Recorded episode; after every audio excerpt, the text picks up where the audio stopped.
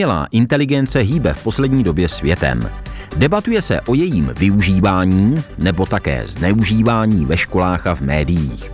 Osobnosti jako multimiliardář, vizionář a majitel Twitteru v jedné osobě Elon Musk varují. Když bude mít umělá inteligence nějaký cíl a lidstvo bude stát v cestě, zničí ho a nebude se tím nijak zabývat. Sám Elon Musk přitom vývoj umělé inteligence podporuje a financuje. Do jaké míry je ta současná debata přehnaně vybičovaná a možná dokonce záměrná mediální manipulace? Tam je určitě jako velký aspekt toho PR. Říká například Josef Holý, odborník na informační technologie, spoluautor podcastu Kanárci v síti. Při poslechu pořadu Zaostřeno, věnovaného umělé inteligenci, vás vítá Vít Pohanka. Zaostřeno.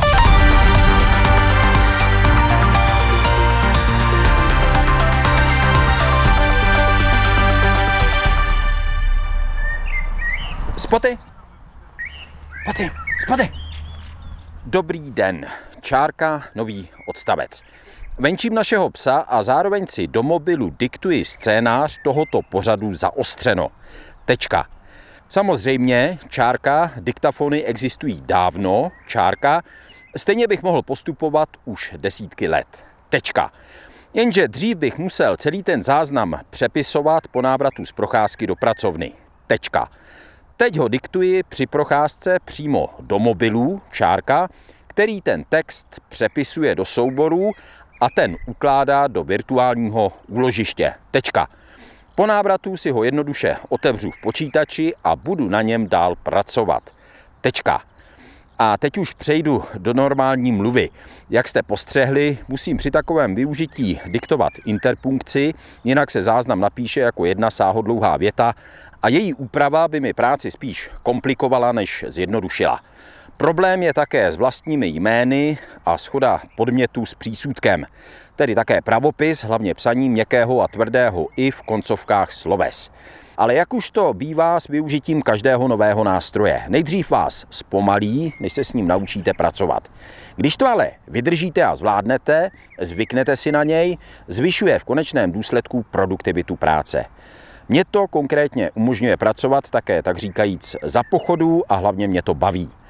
Začal jsem také, podobně jako mnoho jiných kolegů a studentů, experimentovat s aplikací Chat GPT. Při překladech do angličtiny a z angličtiny využívám stále častěji překladatelský software, který sice také není dokonalý, ale v posledních letech se velmi výrazně zlepšil. Jenže všechny takové aplikace mají ke skutečně plnohodnotné umělé inteligenci ještě hodně daleko. Vysvětluje Josef Holý, odborník na informační technologie, spoluautor podcastu Kanárci v síti. V podstatě se asi mluvit o umělé inteligenci nedá, byť samozřejmě ten mechanismus, jakým se ten váš hlas při tom diktování překládá do textu, tak využívá technologií ze strojového učení, to znamená, že tam je nějaký zárodek umělé inteligence, ale to bychom se museli jako bavit o tom v podstatě až filozoficky, co to je umělá inteligence, co to je inteligence jako, jako taková a tak dále. Já tomu rozumím, že ta debata probíhá a není tak úplně jednoduchá, přesto vás poprosím, jestli se dá jednoduše pro lajky říct, z vašeho pohledu, kde je ten práh, od kdy už opravdu můžeme mluvit o umělé inteligenci ve větší míře, než třeba v té, v jaké jsem to právě popsal, že to využívám? Tahle otázka nemá jednoznačnou odpověď. Když se podíváte na prohlášení lidí třeba z Microsoftu nebo z OpenAI, tak uh, oni demonstrují chytrost těho, toho systému GPT, například na tom, že dokáže vlastně prolézt uh, určitými typy testů, jako jsou matematické testy, vědomostní testy a další, které třeba Eh, se používají i na různé americké univerzity.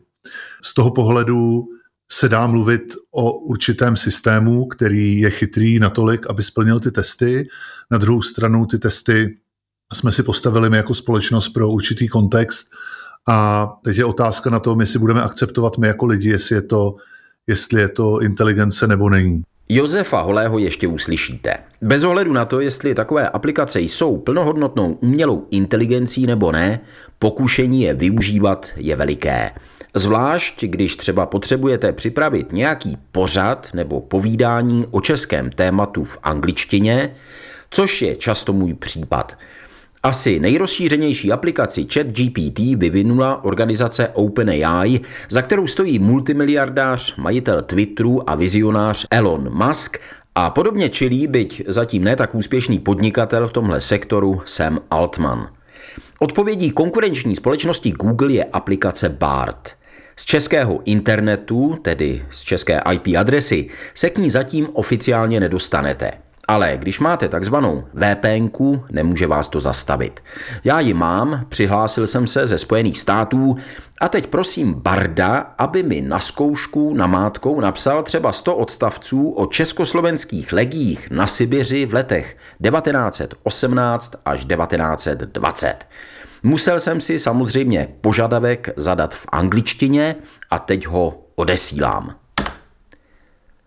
Nečekám dlouho, Textová odpověď je opravdu blesku rychlá.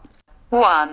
The Czechoslovak Legion was a military force formed by Czech and Slovak soldiers who were fighting for the Allies in World War I. Tady ji pro názornost pro vás posluchače přehrávám v jiné aplikaci Google, která převádí text do mluveného slova. Těch odstavců sice zdaleka není 100, jak jsem chtěl, i po zběžném sklédnutí vidím faktické nepřesnosti, ale i tak by mi to hodně pomohlo za předpokladu, že s dodaným textem budu ještě pracovat, údaje, které neznám z hlavy, budu kontrolovat a ověřovat. Co si o takovém využití myslí kolega David Slížek z internetového časopisu Lupa.cz a také častý spolupracovník Českého rozhlasu Plus. Myslím si, že novináři by určitě s těmihle aplikacemi měli začít pracovat. Rozhodně by měli dodržovat nějaká pravidla, tedy pakliže budou přímo publikovat nějaké třeba texty, které vytvořila nějaká podobná aplikace, tak by to měli otevřeně uvádět. Myslím si, že to by měl být úplný základ nějaké etické práce s těmito nástroji.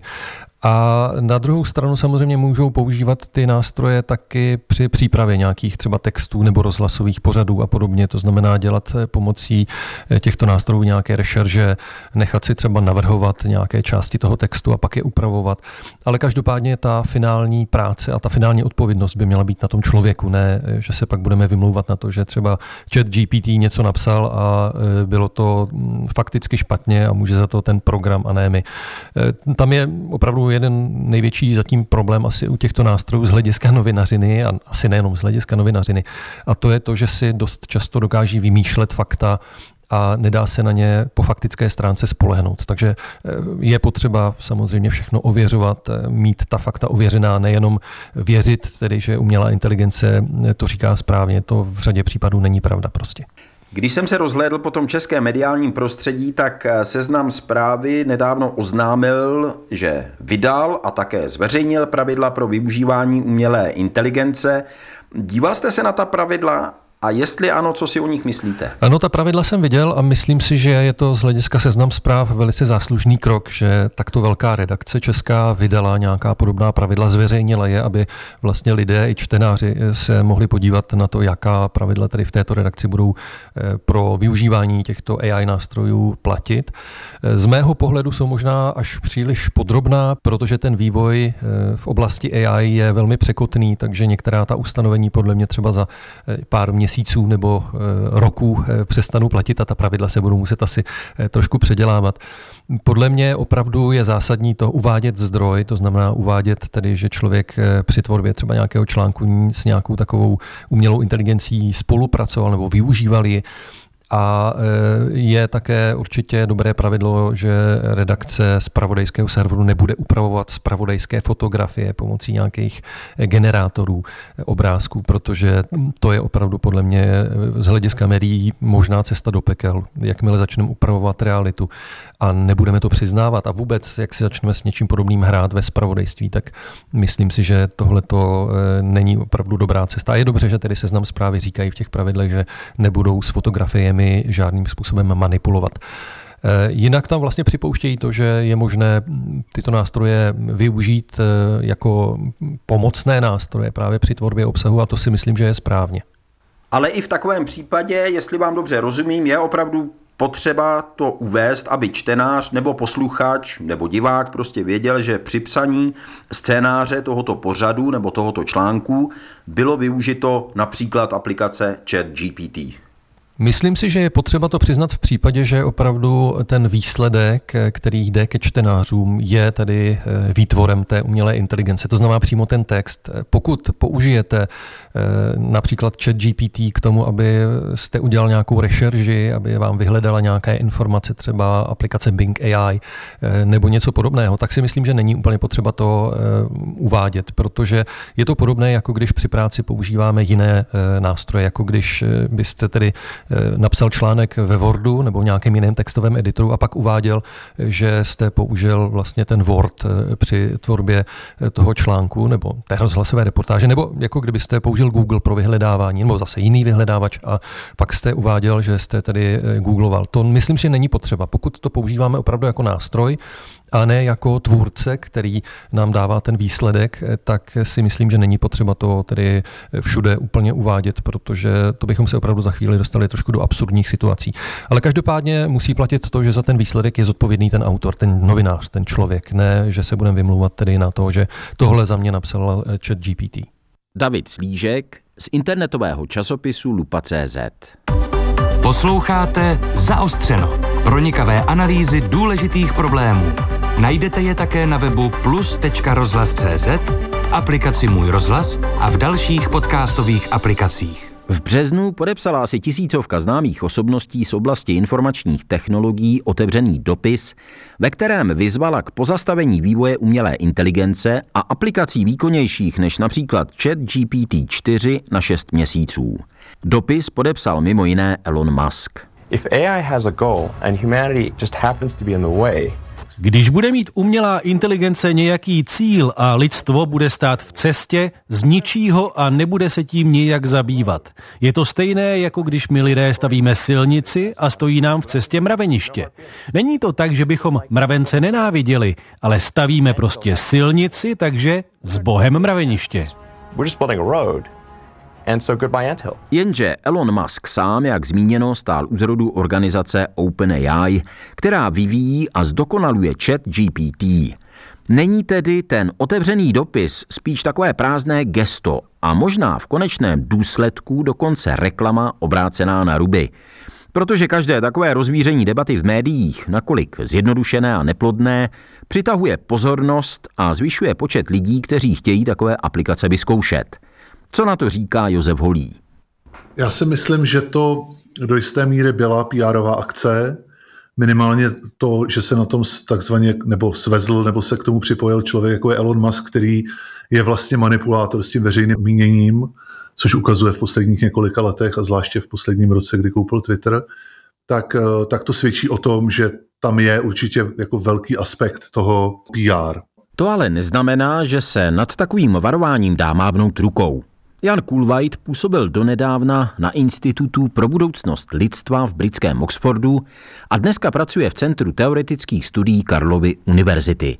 Riziky, která umělá inteligence přináší, se zabývá dlouhodobě a nedávno v Českém rozhlase Plus varoval před nepoměrem mezi tím, jak intenzivně probíhá výzkum na její zdokonalení a kolik pozornosti a prostředků se věnuje tomu, aby lidstvu potenciálně neškodila to množství jako úsilí, které jako by řekněme celé lidstvo investuje tady do těch dvou věcí, tak je v ohromné nerovnováze, kde do toho ty systémy prostě udělat větší a silnější, tak do toho proudí prostě desítky, možná stovky miliard dolarů. Pracují na tom desítky tisíc lidí, když to ta oblast bezpečnosti byla jako dlouho podceněná a takže podle nějakých jako odhadů těm jako problémům toho slaďování AI s lidma a bezpečnostním rizikům, tak se třeba loni podle nějakého odhadu, tak se tomu, když by se to přepočetlo na lidi na plný úvazek, tak se tomu věnovalo třeba 200-300 lidí, tak, tak asi podobnou kapacitu jako výzkumu lidstvo věnuje nejspíš něčemu jako vylepšování chuti zmrzliny, tak to, to bylo jako absurdní. Říká Jan Kulvajt. Josef Holý je ale skeptický v tom, že by se současný trend mohl změnit. Představa, že trh, když jsou tam takhle silné motivace, kdy se otevřelo nové pole inovace, nové pole služeb, že vlastně kapitalistické tržní entity, jako jsou firmy, které jsou řízeny ziskem, že si řeknou moment, my se bojíme toho, co to udělá ze společností, tak to teď zastavíme a na půl roku budeme si povídat a ještě si budeme povídat s vládami a budeme po nich chtít, aby nám to zregulovali, tak je v podstatě jako velice naivní. Za A ty firmy sami to neudělají, protože jsou řízeny ziskem, což není špatně, to prostě firmy dělají. A za druhé, jak já říkám, my už my deset let víme, co dělají sociální sítě s ovlivňováním jako e, veřejného mínění s našimi mozky, s mozky našich dětí a tak dále. A dodnes jsme na to v podstatě nedokázali najít smysluplnou regulaci.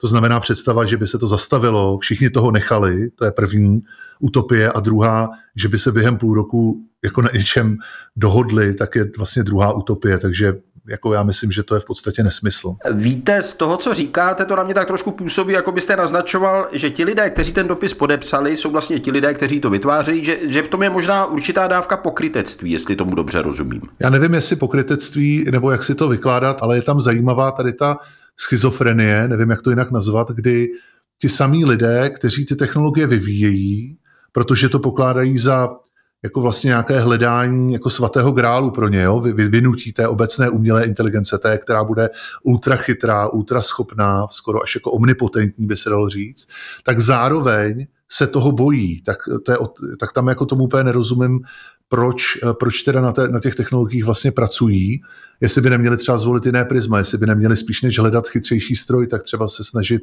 ulehčit lidem práci nebo něco podobného, ale to je samozřejmě na další jako filozofickou debatu.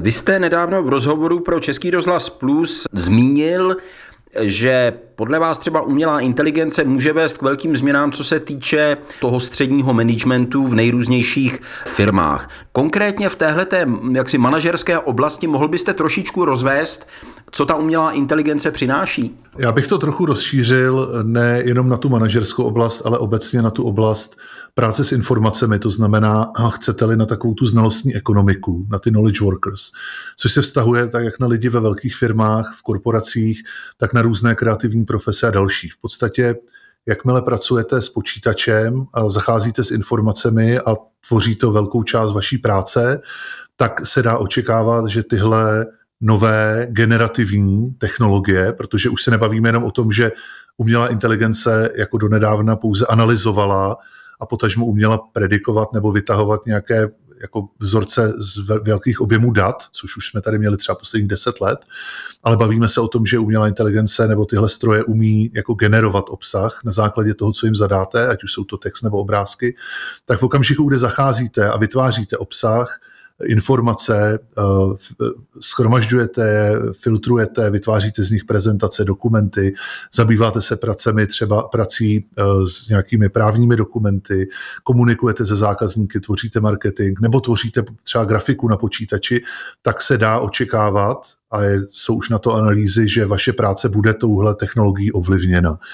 Já jsem mluvil pro Český rozhlas před několika asi už týdny nebo měsíci o tom middle managementu, protože v konečném důsledku se může stát to, pokud to ty firmy nasadí a pokud dojde k adopci téhle technologie, že řada pater v těch organizačních a byrokratických strukturách v těch firmách možná si bude muset jako radikálně změnit styl svojí práce, protože hodně velká část jejich práce, která dnes je, tak je v podstatě nějaké přesívání informací a posílání informací doleva, doprava, nahoru, dolů v nějakém pomysleném organizačním stromu.